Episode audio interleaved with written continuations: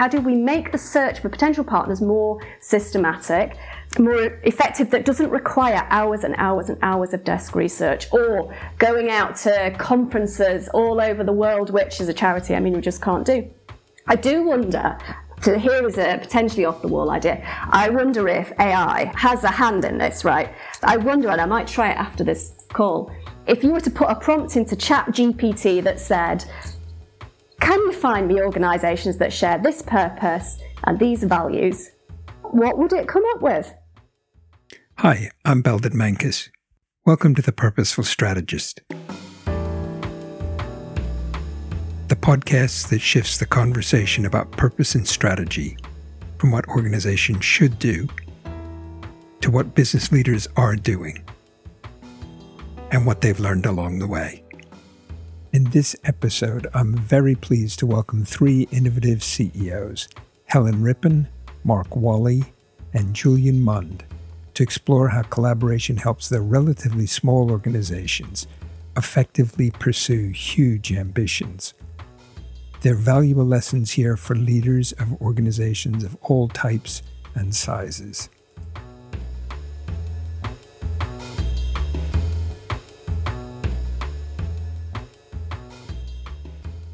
Well, uh, first of all, let me let me just say welcome to all three of you to the Purposeful Strategist. Really appreciate you taking the time to join us for this and to share your thoughts and experiences. Maybe we could get going just by asking each of you briefly to just say a, a, few words about yourself and your organization and kind of what its purpose is. And Helen, if you don't mind, maybe I'll start with you. So I'm Helen Rippon. I'm Chief Executive of Worldwide Cancer Research, and we're a charity that essentially is a seed funder, but not of businesses, of cancer research. So we want to start the new discoveries across the world that will ultimately lead to breakthroughs that will save lives. Mm-hmm. Great. And Mark? So, hi, I'm Mark Walley. I'm the CEO at STEP, the Society of Trust and Estates Practitioners. So, we're an organisation that's uh, here to educate people. So, we educate professionals who help families plan their futures. And we have created a network across the world of people that do that. And we're helping families often thinking about times when they're going to be at their most troubled and needy. And sometimes they're already in that when we're trying to help them plan. Mm-hmm. Very good. And, and Julian? I'm Julian Mund, Chief Executive at the Pensions and Lifetime Savings Association, PLSA. We are also a membership body. We're 100 years old uh, this year. Um, and we represent UK pension schemes that provide retirement income to about 30 million savers in the UK. So our members are predominantly pension schemes, but we also work with a whole range of businesses that provide services back into those pension schemes, asset managers, accountants, lawyers, consultants. Great. So thank you all again for joining us. I wonder if we could just start by kind of, in some sense, almost diving into the heart of the question around collaboration and purpose, which is where does collaboration fit for you in realizing your organization's purpose? And can you give us an example of where that's been part of it? Julian, you want to have a, a first go at that? Yeah, of course. So the reason why my place exists is to help everyone get a better income in retirement. I guess that's the purpose of the PLSA. That's what we're here to do. So we try and ensure that everything that we do is trying to deliver helping people get a better income in retirement. We create ourselves, as we all do, uh, plans and strategies that will enable us to get from the sort of things we're doing today to the sort of things we'll be like hoping to do in another number of years into the future. In amongst the things that we specify that we would like to be doing in the future, we have one strand of work. One of our objectives is all about bringing the industry together. That whole strand of activity is all about collaboration. It's about collaborating across the organization and it's also about collaborating externally to help us get some things done. So, two examples, I'll make them really quick. So, um, an internal example of collaboration, and it's a thing lots of membership bodies do, is we, a few times during the course of the year, we'll run big conferences where we bring together our members, stakeholder organizations, media, government officials, the team at the PLSA. And the ones we do are relatively large. We have about 1,500 people attending them. There's an exhibition of about 80 odd organizations and it's a conference program with lots of different aspects big plenary sessions roundtable discussions breakout sessions fireside chats etc etc that runs for about three days and we do it all ourselves so in order for that to happen with a team that's my team's about 50 it involves virtually everybody in my organization you know in one way or another if we don't all come together at various moments in time about various aspects in the delivery and the logistics for this conference, it just will not happen. It will not be successful. We will not get the great feedback that we get. We won't attract the wonderful people that we get. So my whole organization has to work together.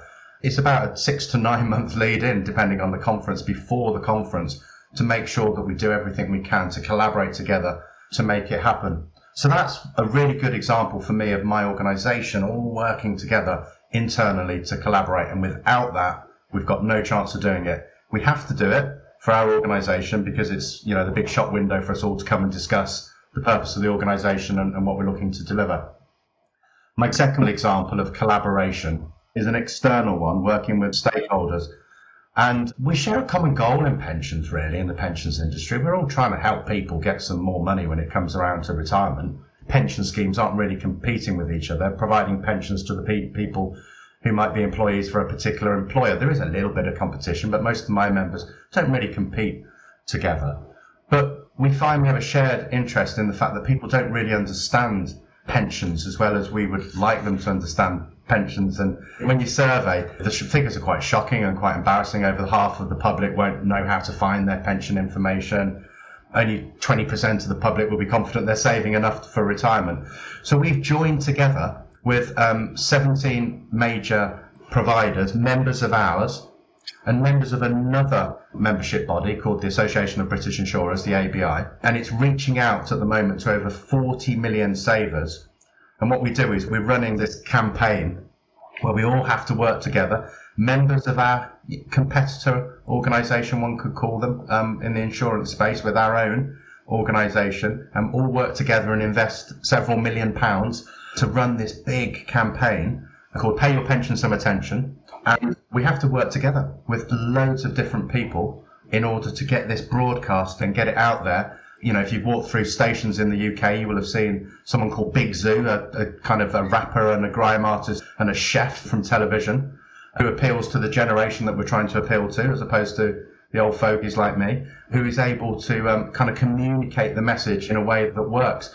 That would never have happened if we weren't prepared to all just work for the, the, the better good, which is to help try and get people have a better understanding of pensions so they make good decisions. So we've invested millions of pounds and loads of time into this campaign. It's year one, it's got a couple more years to go, and it's a lovely example for me of how it can work when you're prepared to collaborate outside of your own organisation with others. Very proud that it's been picking up awards for being a wonderfully good campaign everywhere it turns, quite frankly. So that's my greedy second example, Belden. That's great. Mark, maybe I can ask you to share an example or two if you'd like. So our purpose is enshrined in our articles. So we're, we're a limited company, we're not a charity. Um, but it is all about providing confidence to the public. It's about giving governments and regulators confidence. They're dealing with the best professionals that they can deal with when they're facing perhaps really difficult decisions about their future and their family's future. So uh, I think a really good example for us is digital assets are something that we've all heard of and actually very, very few people understand. Actually, as Julian has highlighted, people don't really like talking about money. And so, so we thought if we're going to get people engaged in this, we probably need a different angle. And the idea about talking about digital memories, so your photos, uh, is, is what came to us. And we've worked with Queen Mary University of London, um, who are also for this project funded by Microsoft. And the report was highlighting how little people know about their digital assets and how they should plan for them. And that was then backed up by our own survey of our members that said, actually, as the professionals, we don't really know much about this either. But what we did, we took this digital memories campaign to try and engage the public. And, and we've got members all over the globe. So we took the data from the report. We used the Digital Memories campaign to get people to think about the photos that are locked in their phone and what's going to happen to those. And 8 million views later, we think we've made an impact. We know that 200,000 people have downloaded the full video. They're not just, I'll have a click and give up after five seconds. They've watched the full two minute video that tells them what settings they need to change on their phone to be able to pass these pictures on at some point. Now, that's a really great opening for us to be able to then go and talk about digital assets, like financial assets, as opposed to the assets of photographs. So there's Microsoft, there's Queen Mary University. We had one of the major firms put sponsorship into the program as well. But we've been involved in the campaign online, as have all of our firms. Our members have really picked it up, but the public has obviously got involved too. What that's led to is then uh, really positive conversations with Apple, with LinkedIn, with Facebook, with the whole digital universe around how they can be involved in changing their settings and the way that people can interact and, and use settings to allow somebody to access what's held behind the secret code. Mark, that's a really, really interesting example. And, and after this, maybe you can tell me where to find that. Very happy to do that. Good. And Helen, what about you? So collaboration is key to our purpose um, because the cancer research landscape is vast. There are, even in just in the UK, thousands and thousands of charities alone that describe cancer research in their articles. And that's not even thinking about all of the other players in the sector, public and private sector. I think that the example that I would highlight is the importance of discovery research. So we sit right at the earliest stage of research, of seed funding those brand new ideas and allowing scientists to have a bit of intellectual freedom to explore totally new concepts and perhaps to do things that are a little bit left field. And in many cases, challenge dogma. Now, we know from the International Cancer Research Partnership, uh, who pulled together the data, that the funding for that kind of research has dropped by a quarter since 2006 as other funders have turned more to research that happens further down the pipeline, to things that are closer to translation and impact. And that's not wrong, but there is still a vast need for that early stage of discovery research that tells us the new things about cancer that we need to know if we're going to generate new diagnostics, new ways to prevent, and new ways to treat. So there's a huge funding gap in our opinion, and we are not a huge organisation. We are like Julian's organisation, 50 people. We have an income of 10, 11 million pounds. We cannot possibly fill that gap on our own. So one of our core strategic objectives is to champion discovery research, to convince other people that they need to invest in this really important aspect of cancer research. Now, one of the most tangible ways that we do that is through co-funding partnerships. So we will find bits of research that we would like to fund and they're really interesting. And then we'll look for other people to partner with and essentially pitch it to them and say, come in 50-50 with us. You know, you can dip your toe into something a bit riskier than you probably would normally. And with us, you can spread that risk. And you can rely on our process because for 40 years we've been assessing these sorts of projects and grant applications. You can feel reassured that through our assessment process, we've picked out stuff that really is potentially transformational and, and of huge impact. So that's been a really successful aspect of our collaboration that has leveraged considerable amounts of extra money for discovery cancer research that wouldn't have gone into it and enabled us to support cancer research projects across the world that would otherwise have gone completely unfunded. So that's uh, an area that I think for us will only grow and grow, and there's a real appetite for it as well. Helen, these other funders, do they tend to be any particular type? You know, if you think about them, are they sort of big foundations would all know their names? Are they other relatively small organizations like yourselves? If you could characterize them, what do they look like? So there's a range. They're generally charities, not exclusively. So one of the longest standing partnerships we have is with Cancer Australia, who are a government funding arm. in Australia. But they're often cancer charities. They're often of a similar size to us or smaller. Um, you know, one of the things that we can do for small cancer specific charities, so charities that only look at one particular type of cancer, they can often be quite small. And if they want to fund research, it can be very difficult for them to do that on their own because you, you know, you can't invest in the team. And there's quite a a process, I think, to assess the quality of research before you decide to fund it. So I would say that the type of organisations that's sort of expanding most rapidly when it comes to ACO funding partnerships are those smaller charities that do want to fund research that perhaps need a slightly bigger, more experienced partner to do it with.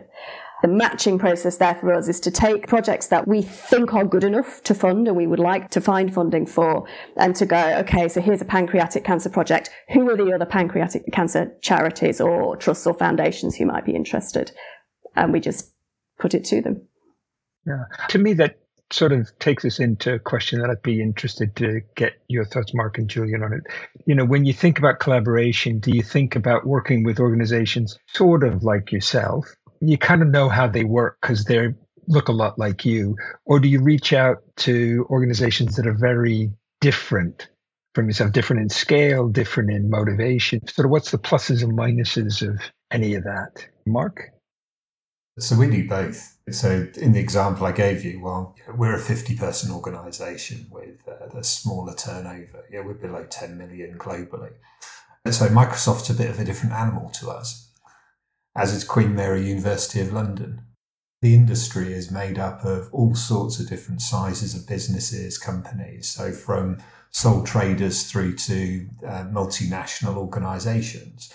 Those types of collaborations also put us in contact with governments, with regulators, with treasury departments of governments, with tax officials, and definitely we collaborate with other organizations that do things that we do as well. So, Chartered Institute of Taxation in the UK, uh, the AAT, so another tax uh, type body, because lots of our members are giving uh, advice around taxation. So we collaborate with who we need to collaborate with. It's not about scale or anything else. It's who can help get the message and build the message rather than the simple, well, they're a bit like us, we'll talk to them. Yeah, yeah. Mark, it sounds a little bit, and I'm playing this back so you can tell me whether I've got it right or wrong, that you, you have a series of projects or initiatives and you realize to get this done, we're going to have to bring some other people in. Maybe you even get invited in, and then you go, well, is this something we want to do or not, rather than some sort of who do we want to collaborate with? We, a few years back when we were setting out our strategy, we said that if we're going to be serious and be known, because we're tremendously well known within the advisor uh, sector and the firm sector, but, but the public don't really know us. And so we said, well, if we want to get known and noticed, we've got to be out there talking about some things. We then thought about which subjects, topics could we talk about that others weren't necessarily talking about. So where could we be number one or number two voice on a topic. We picked five topics. Digital assets is one of them. It's going to it's had a big focus. It's going to continue having a big focus. We've also got one around capacity, mental capacity. So we've got a, a crisis heading towards us. That uh, the number of capacity cases, so people who are unable to look after themselves anymore because of dementia or uh, other capacity issues is going to grow exponentially as the world population gets older.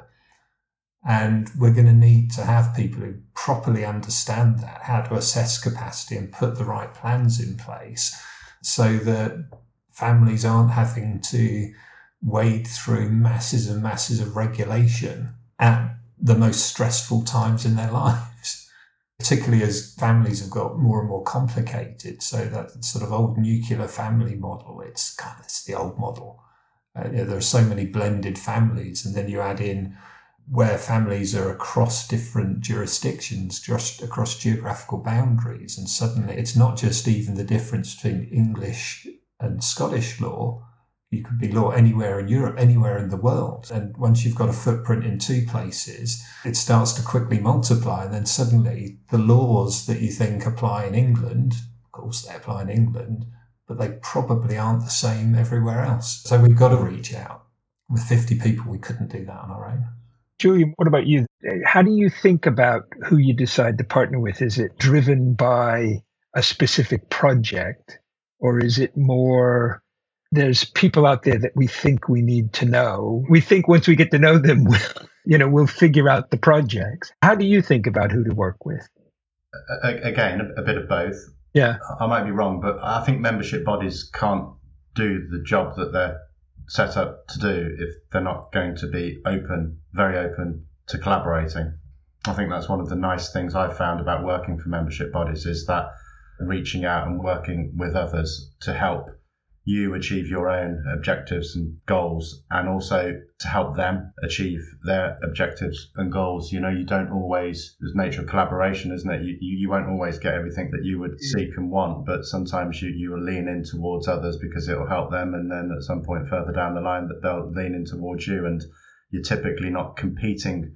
I, I always want to and encourage us to, to, to help where we can and support where we can because places like us are typically set up to do good things and try and achieve nice things. And that's one of the pleasures of working for, for places like us. I mean, I agree with with um, the need to collaborate in the way that Mark and Helen have, have outlined. I was just going to give another collaboration example. So, achieving one's purpose and objectives is complicated. You know, the, the way that you govern, the way that you uh, run your subscription services, the way that you run your events. I mentioned the events earlier, the way that you undertake your lobbying, how you're grappling with hybrid working and incorporating that within your operations, what you might be doing about your property situations and, and things like that. So for me, just a different bit of collaboration I've mentioned, it's just collaborating with my peers from both within and outside of my industry. I, I find that, um, and I encourage the team to do that thoroughly useful and, and an excellent thing to do. You can just learn so much from what others are trying to do because we are, we've all mentioned, I think we're all about a similar size on this call by the sounds of it. You know, you don't, you're not blessed with the resource and the funding and the budgets, you know. So if one of your friends elsewhere or the people you connect with has tried something or done something or come across something and can share some templates or some ideas, even that sort of collaboration is incredibly helpful towards helping you achieve the more highfalutin things that we as an organization will be spending a lot of time trying to do. You know, in my case, help people get more income in retirement. You know, I would remain very open to stretching far and, wide within my industry, outside of my industry, however random it might seem. Can I just jump in there, Zach? Because I, I think there is a, it is an, an interesting observation, isn't it, that we all run organizations that are about 50 people, which means you're big enough to have some quite lofty ambitions, right? But small enough that that's really quite tricky to deliver. So collaboration becomes important. And I suppose when I think about who we are looking ideally to collaborate with, I sort of, in, in my head, there's that sort of Venn diagram of, you know, my organization, their organization, and you're looking for that core overlap, aren't you? Of purpose, ideally culture, and some key aspect of strategy where we align but when we're thinking about expanding our organizational effectiveness, those sorts of collaborations enable you to drive out into areas that you don't know about, that you have no expertise in, and you just simply don't have the funding to build a whole department to serve that need. To give you an example from Worldwide Cancer Research, we collaborate with um, another charity, a non-profit called LifeArc, who are specialists in the translation and the commercialization of academic research. So if you're going to deliver new medicines to patients, at some point you have to hand over to the private sector because only the pharmaceutical industry has the resource to do the big trials. And it's a sticking point. We call it the valley of death in research. You know, things drop off. The gap between academic research and the commercial sector is huge. So they exist to bridge that gap and we collaborate with them in order to help facilitate the translation of our research down through the pipeline and, you know, beyond the point that our funding remit runs out. But we want to ensure that the things that we fund have some downstream prospects, some longevity, and will reach patients. So we collaborate with LifeArc in order to do that. Now, a key part of that is, is their IP expertise. They understand medical intellectual property. I can't build that in house in my organization. There's no way I could possibly afford an IP lawyer and a business development manager and all the sorts of things that that would require. But through collaboration with LifeArc, we can cover that aspect very cost effectively and also draw on a huge organization with, you know, decades of experience. And we just couldn't do that on our own. Hmm. Just reflecting on the examples you've used, I can sort of see three threads through them, you know, almost sort of answers to the questions why collaborate. And you've all been positive about that. One is the one, Helen, you just talking about there, which is capability. They can do something we can't do. We just can't do it. They can fund half of this, so we can do twice as much. And then the third one feels to me like it might get overlooked sometimes Mark, is the one that in the example you talked about, there was a topic we wanted to get after. By working with some other people, we kind of come at it from a different angle. You know, we could get people to go, oh, photos. Yeah. Oh, you're right. Yeah. That, you know, versus sort of we're trust lawyers and we, we want to talk to you about digital assets. What are they? I don't know. But photos, I understand. You know, it, it just gives you a different angle into a topic. And, and Julian, I think um, I could be wrong, but my sense is some of the stuff the PLSA has done around this retirement living standards was almost sort of a, a shift of the conversation by working with some other people to come at it in a, a slightly different angle than, than maybe might have happened before. That might be unfair, but I think that's right. Yeah. So the retirement living standards just help people have a feel for how much money they might need when it comes around to their retirement to have a, a, particular type of lifestyle. And, you know, people we found from research just didn't know how much money they were shooting for at, at, the end of it all. And, and therefore, you know, what is it we're aiming for? And, you know, what do we therefore need to do to give ourselves a chance of having the right collection of assets, not just um, pension, but people get um, income in retirement from lots of different places. So we try to create something that helps people picture their future, picture their retirement. We call it the retirement living standards, and it sets out different income levels that you need for different lifestyles. Um, lovely phrasing, I'm afraid. Minimum, moderate, and comfortable lifestyles for singles and for couples and for people in London and people outside of London, because of course costs are different. Um, retirementlivingstandards.org.uk, hopefully, is the website. Um, if anyone wants to go and have a look at them, uh, I really recommend it. But yeah, we, we had to work with research organisations to help us undertake the modelling and run the focus groups to bring together members of the public from all different places at all different times to understand whether Netflix is now an essential in someone's basket of goodies or not. You know, and it's incredible how um, actually the basket of goodies that people want nowadays is somewhat different uh, than it was um, when we first launched these things about four or five years ago, pre the pandemic. But yeah, we did collaborate and we, and we did have to because you, you couldn't put it out there and not have people believing that it was good and that it was sensible and that it was practical because one of the kind of main things from it is you, you want people to use it. So when they communicate to the people that they're providing financial services to, pensions to, you know, to tell them all about it. So everybody starts incorporating it. So you, you have to get on board all of those many, many, many organizations that would range from high street retailers, very small companies, legal firms, any company you can think of, we're talking about here, to be able to incorporate it in the messaging that they will put out. So they've got to believe in it. So yes, that was quite a, a big feat in um, having to collaborate with others. But again, we all had clarity on what it was we were trying to achieve.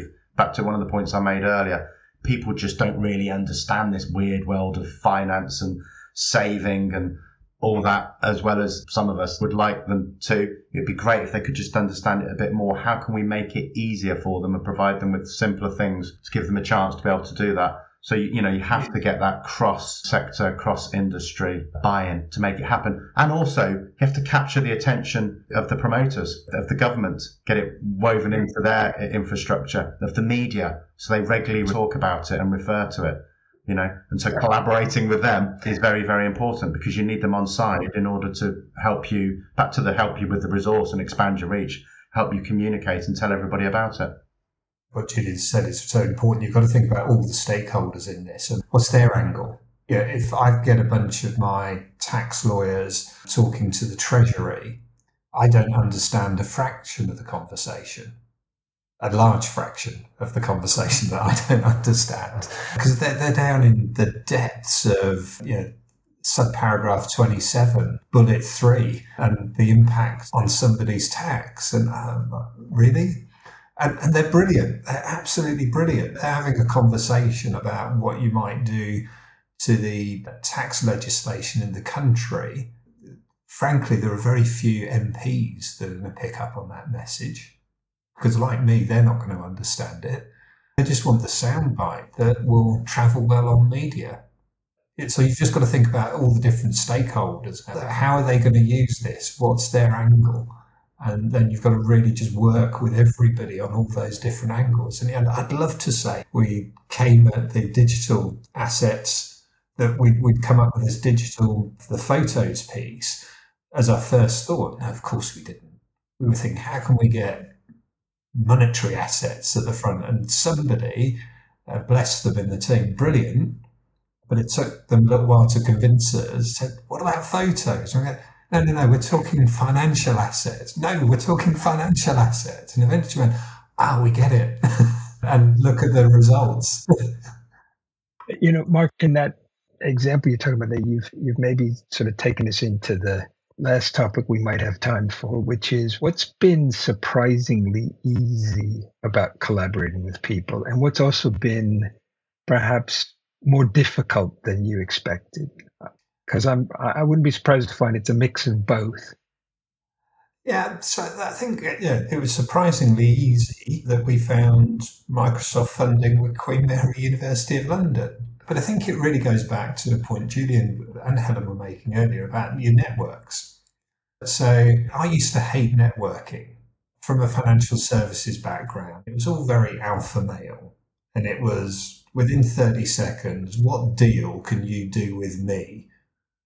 And I just used to hate it. And then I discovered a new world of networking, which was about connecting other people. Julian alluded to this earlier of, well, who can I connect? Who do I think ought to be having a conversation? I'll rely on serendipity that that's going to happen to me too. I'll do some good turns, some good turns will come back to me. And I think actually it's really interesting. So uh, at Belden, you introduced me to Julian. Julian, I introduced to an organisation called MEMCOM, Membership Community. So we now regularly see each other on a CEO community and we share ideas and how we're going to fix whatever problem we're dealing with because most membership bodies are dealing with something similar. Helen, I met through the Institute of Directors and Helen was giving a fabulous talk about culture in organisations. And we connected after that, and on it goes. so I think it's about just being open and being out there. And who can I talk to? Who's got something interesting to say? And it might just be interesting, but it might lead to something else. If I can follow up on that, I think that that sort of leads me into the what is hard and I think this draws together some threads that we've talked about. So I think that because of that aspect of, if you like, serendipity, happening to meet somebody, be in a room with somebody, read something online, that can lead you down collaborating really with the obvious people, the usual suspects, the people who are closest to you and most like you. So what really bothers me is where do those collaborations come from that bring us those new ideas and those completely off the wall perspectives, the stuff I'd have never thought about. Because if I'd have never thought about those ideas, I probably wouldn't think about those potential partners either. How do we make the search for potential partners more systematic, more effective that doesn't require hours and hours and hours of desk research or going out to conferences all over the world, which is a charity, I mean, we just can't do. I do wonder so here is a potentially off the wall idea. I wonder if AI has a hand in this, right? I wonder, and I might try it after this call. If you were to put a prompt into ChatGPT that said, can you find me organizations that share this purpose and these values? What would it come up with? I don't know. I wonder if AI in future will help us go, let me just find, I have this problem, I have this strategic objective who might be interested in that? because that's my big blocker to collaboration at the moment. And we do tend to end up talking to the people that we kind of already know or who are just one sort of relationship removed from us. Mm, interesting. Yeah. I'll look forward with interest to hearing how your experiment there goes because I can see that's a huge challenge. Julian, what, what have you found either unexpectedly, pleasingly sort of easy about this collaboration thing or, or perhaps found it more difficult than you would have hoped? Um, well, I'm certainly going to be hitting the search button after this call just to see what I can find in response to some of Helen's prompts. It's a very good idea. I can't believe I've not done that yet. Um, point I've made before: we're, we're a membership body. You know, if you work in places like us, it's part of your DNA. You have to be open to doing collaborative ventures, collaborative work. If you don't, then it's really, really difficult to do the jobs and do the role and to deliver all the wonderful things that we're all seeking to make advances around. The hard part and the harder things, well, we're a membership body. You know, we have members, lots of them, and they have different views on different matters at, at different times. A lot of the time, there's a great deal of common ground, which is wonderful and which is excellent. But um, that's not where you spend your energy. You spend your energy on the bits where there's differences and, and people have a slightly different view on the world. And being able to work together, to collaborate together, to settle on something that you can agree on and steps you forward is quite a hard thing for some of the membership bodies where they've got a little bit more difference in the membership base on, on how things work. So trying to get them and get us all to kind of move in an agreed direction, you know, that is quite tricky. It takes up a lot, a lot of time and a lot of effort goes into trying to gather in views and opinions and seek compromise and solutions to put things forward. You know, my organisation is really hybrid. You know, five days a week, pretty much in the office as was, and you know, we're, we're in 20% of the time now. So the bringing of people together in ways that allows you to do the collaborative work with hybrid working. We all want to embrace hybrid and allow people to do it for all the benefits that are kind of well known that sit alongside it. But sometimes to get your members and the people that you work with together, sometimes for those trickier, you know, strategic discussions, you know, the ones where you're kind of kicking things around, you've got no idea what you're going to come out with when you're walking into the room necessarily. Making that collaboration work in the world that we live in now is quite tricky. We're finding our way forward and through it, but we're still nowhere near a place where it's as sweet and as effective as I imagine it will be in a few years down the line. So that's a little thing that we're grappling with. I'd largely agree with you, Julian. I've got a slightly different perspective on it. And, and, this is probably born out of my experience of having worked in international organizations for 30 years. You can't run an international organization always being in the room. I was on conference calls 20, 30 years ago and that's how we used to run our businesses. Yeah, we, we all went through that mad experiment um, during during lockdown, and it was really interesting to see because because we've been international, the the organisation is international, STEP is international, our members are in hundred different countries. Getting them together has rarely been about getting them in the same physical room yes, we do lots of events around the world where people come to the room and, and collaborate and do business, but we've, we've regularly uh, been doing it by some other means as well. So I think there's, there's, there's a bit about our practice and our mindset. Sometimes there's no substitute for being in the room. I personally struggle on Team or Zooms or whatever getting that really rich conversation where people are talking over each other that you can do in in a live room, um, and it just doesn't work, does it, on a Teams call? there you go. There's another example of something where Mark and I would, would need to have a chat as a result of listening to this conversation. How he makes that work. unfortunately, we have to bring this to a close. Um, I think this conversation itself has been a really interesting example of the value of reaching out to people who have different experiences, different points of view, different capabilities. Let me again thank the three of you for joining us for this. I do hope it spawns further conversations, some of them perhaps to be captured and recorded as part of the podcast, but many of them hopefully will carry on elsewhere. Thank you so much for joining us. Thank you. Thank you. Thanks, Belden. Thank you for joining us for this episode of The Purposeful Strategist. please email any questions or suggestions to belden at menkus.com. In addition to being available on our website, you can find us on Apple Podcasts, Spotify, Google Podcasts, and Stitcher. If you enjoyed this episode, we release a new episode weekly. Don't forget to subscribe. Thanks again, and join us soon for the next episode of The Purposeful Strategist.